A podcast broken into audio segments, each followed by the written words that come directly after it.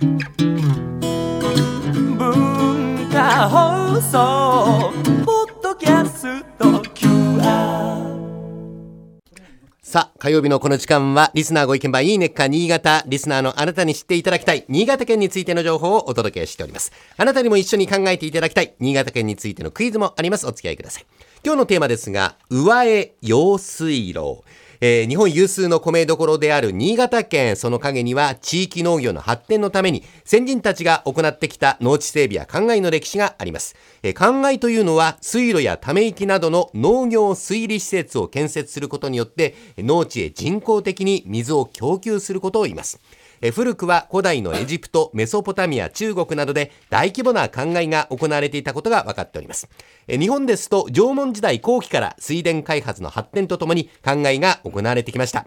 まあ、そのような長い歴史を持つ灌漑ですが、国際灌漑排水委員会は、灌漑農業の発展に貢献し、卓越した技術により建設された歴史的、技術的、社会的に価値のある農業水利施設を、世界灌漑施設遺産、として登録表彰を始めております。え今日は2015年に新潟県で初めて世界灌漑施設遺産に登録表彰されました上江用水路の歴史や魅力。上江というのは上下の上に江戸時代の江という字を書きまして上江用水路。この方にお話を伺いましょう。スタジオにゲストをお招きしました新潟県農地部の伝法屋秀明さんです。伝法屋さん今日はよろしくお願いします。お願いします。あの伝えるという字の旧漢字に法律の方に谷、はい伝法屋さん、はい珍しいお名前ですけど、新潟に多いんですか？新潟には少ないと思います。私出身が青森県で、はいまあ、青森県にはちょっとなかなかない名字なんですけども、初めてお会いしました。電報や伝法屋。です。はい。読めないですね。ねなかなかね。すすごい名前はい。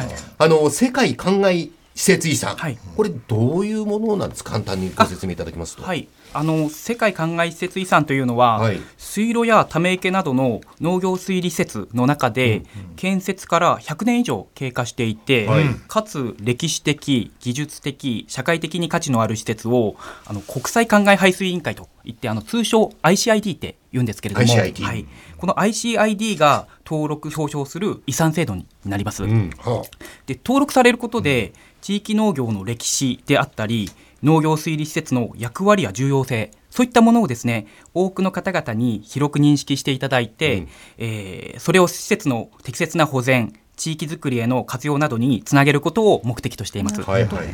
またあのこの世界灌漑施設遺産は2014年に創設された制度でして、えー現在までに日本13施設を含みます、えー5カ国25施設が登録されています。うん。で新潟県で初めて登録表彰されたのが上江用水路ということですよね。これ2015年。はい。はいこの上江用水路っていうのはどういう施設なんあですか？はい、あの約400年前のはい。安土桃山時代から建設が始まった農業用水路でして、うん。はい、あの多くの先人の方々の血の滲むような努力や苦労によって、えー完成した水路になるんです。はい安土桃山、歴史ありますね。織田信長が？あそうですねそのぐらいの時代だと思います。はい。すごいな。で完成までの走行時期間が、えーなんと130年。えー長いいやね日本にもそういうスペインみたいななんかね 長くっていうのあるんですあそうですね。はいで新潟県のあの妙高市というところから上越市を通っていて、えー延長が約26キロメートル、うんはい、26キロ26キロメートル。これ人工的に作ったってことですよねあ、そうですね。当時の先人の方々が。はいあの農地に水を引くためにあ、そうです。はい。当時の技術でねすごいね26キロですよ。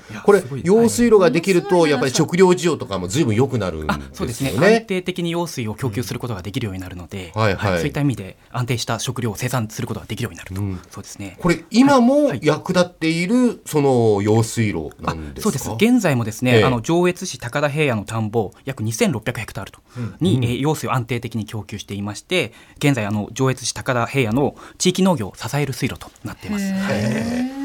この現役ってことだ。現役現役でも使われてます。400年はい前からに作り始めて、はい。でずっと現役あと。そうです。うわ。この上江用水路、まあ、歴史があることは分かりましたが、はい。特徴はどんなことを挙げられますか？あそうですね。あの建設にあたって困難を極めた工事箇所が多いというところです。はいで川上栗穴隧道という箇所があるんですけれども、ええ。はい。この箇所では川上集落の大地主さんにお願いをして、うん。その地主さんの屋敷の下の岩盤に、えートンネルを掘って水路を通したんです。はい。へトンネルの大きさが幅3.3メートル高さが1.7メートルの馬蹄形といってあの馬のひづめの形、で長さが220メートルなんです、はいはい。やっぱりその当時あの個人の屋敷の下に水路を通すっていう発想は、やっぱとても革新的だったようで、うん。上用水路を何としてでも通したいっていうこの先人の方々の情熱の表れだったのかなと思ってます。まあ、とんてつもなくでかい屋敷の下に 通したってことですよあね。工事主さんの屋敷の下ですので、ねはい、はい。これこれも今現役なの？あこれも現役でこれも現役で今も使ってるわけはい。あ使われてます。はい。このお屋敷もまさかあったりとかはうん今はないですね。そうですかはいさらに、はい。他にも、難工事の箇所があったそうですよね。その他あの三条堀というあの川の下にトンネルを作る最大の難工事もあったんです。うん。あの櫛池川っていう川があるんですけれども、はいこの川の下を掘り進める必要があって、うん。水の上に水が流れてる状況ですか？ええどうしてもやっぱ水路を通したくて川の下をお掘り進めて通さなきゃいけないということで、はいあ当時の技術でですか？あそうですね。はい。これ何度となく土砂崩れもあったそうですけども。そうですね。あのちょうどこのお川の下地上から地下3畳分ということでええ。3畳っていうのは約9メートル、地上から9メートル下を掘り進めるということでやはりあの工事期間中は幾度となくうん。土砂崩れなどたくさんあったようでやっぱ建設には大変苦労したとお伝えられてます。これどんなふうに工事進めていってたんでしょうか、当時は。そうですね。あの現代とは違って土木工事の作業機会がない時代ですので、はいもっぱらの人力での施工になですよねります。はい、で三条堀の工事ですとトンネルの中の測量は提灯をつけてあの距離や勾配などを決めていったそうです。うんでこの三条堀は延長が633メートルなのですがあの工事期間は約5年間もかかっていると。で延べ1万1700人余りの農民たちが携わっていて、あの建設費が3455両ということで、これはあの現在の金額に換算すると約4億5000万円と。へえ633メートルのトンネル工事をするにあたって4億5000万円で5年間もかけて、えー工事をしていると。多大な費用時間をかけて建設されたっていうのが分かるかなと思います、はい。はい。であの工事はやっぱ落盤によっていつ命を落とすかわからない難工事だったのでトンネルの入り口に銭箱を置いて、はい。その日のうちに労働者に、えー現金支給をしたと言い伝えられています。へやっぱその工事は、えーそこまでしても水を通したいという農民の方々のお命を懸けた願いでもあったのかなと思います。えねえそこまでしてやっぱり食料事情をしっかりとこう整えたいっていう熱意の表れってことですよね。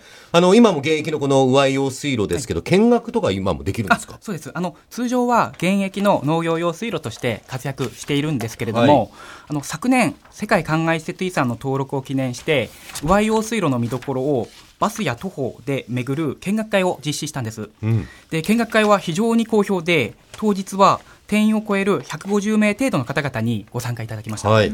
で今年も10月2日日曜日あの10月2日の日曜日にですね、えー現地見学会を行うこととしていますので、はい。あの先ほどご紹介した川上栗穴隧道や、えー三条堀など和洋水路の見どころを半日程度回る見学会ですのでぜひ多くの皆様からご参加いただけると、えーとても幸いかなと思はい、っております。10月2日日曜日ですね。はい。えー参加の申し込みやお問い合わせは、関川水系土地改良区、えー電話は025225722。もう一度申し上げます。025-522-5722こちらまでお問い合わせください。えー詳しくはいいねっか新潟のホームページにも掲載をしますのでご覧ください。えー今日は新潟県農地部の電報や秀明さんにお話を伺いました。ありがとうございましたす。いませんありがとうございました。ありがとうございました。それではクイズに行きます。先ほどご紹介した南光寺三条堀を指揮した地域の有力者で、大地主、下鳥富次郎という人がいるんですが、徳川幕府に上江用水堀継ぎの、まあ、請願お願いに向かった時に、ある職業の人を用心棒として一緒に連れて行きました。それはどんな職業の人なんでしょうか？倉玉さん。ヒントなしですか？はいはい。まあ、用心棒ですからね、限られてくると思うんですけど、職業っていうと。江戸時代にあった。大工さん。大工さん。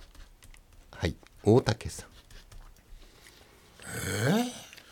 ねえ、もうだってえ死の交渉しかないわけでしょ？まあ、で、で、でも今もある職業ですよ、これ。今もあるはい。職業、はい。大工さん。大工さんも今もありますが。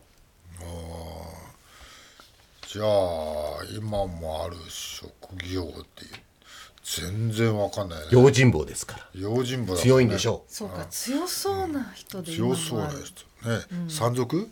山賊山賊それそれ職業って言わないかな。とお侍さんお侍さん。お侍さんも今は職業としてない。よね。お侍さんねいなはいはい。えーとまあ今風の言い方すると早いもん勝ちですよ。プロスポーツ選手です。お相撲さん。正解。はい力士お相撲さんを連れてったんですね。江戸大相撲の万力関という力士を連れて行きました。実家が下鳥富次郎の館の近くにあったので、協力者として徳川幕府への請願お願いの時に付き添ったそうです、まあ、多くの人々が待ち望んだ水路。どうしても地元の人たちが作りたかった熱意の表れということですね。え今週は上江用水路をご紹介しました。来週以降もこの時間は新潟県の情報をお伝えしていきます。楽しみにしていてください。このいいねっか新潟のコーナーは文化放送のホームページにて、ポッドキャスト配信されています。ぜひお聞きいただいて、新潟県について詳しくなってください。そして、いいねっか新潟で取り上げた内容をさらに詳しくご紹介している公式ウェブサイト、ウェブ版いいねっか新潟と公式 Facebook もあります。ぜひ放送と合わせてお楽しみください。この時間はリスナーご意見番いいねっか新潟をお送りしました。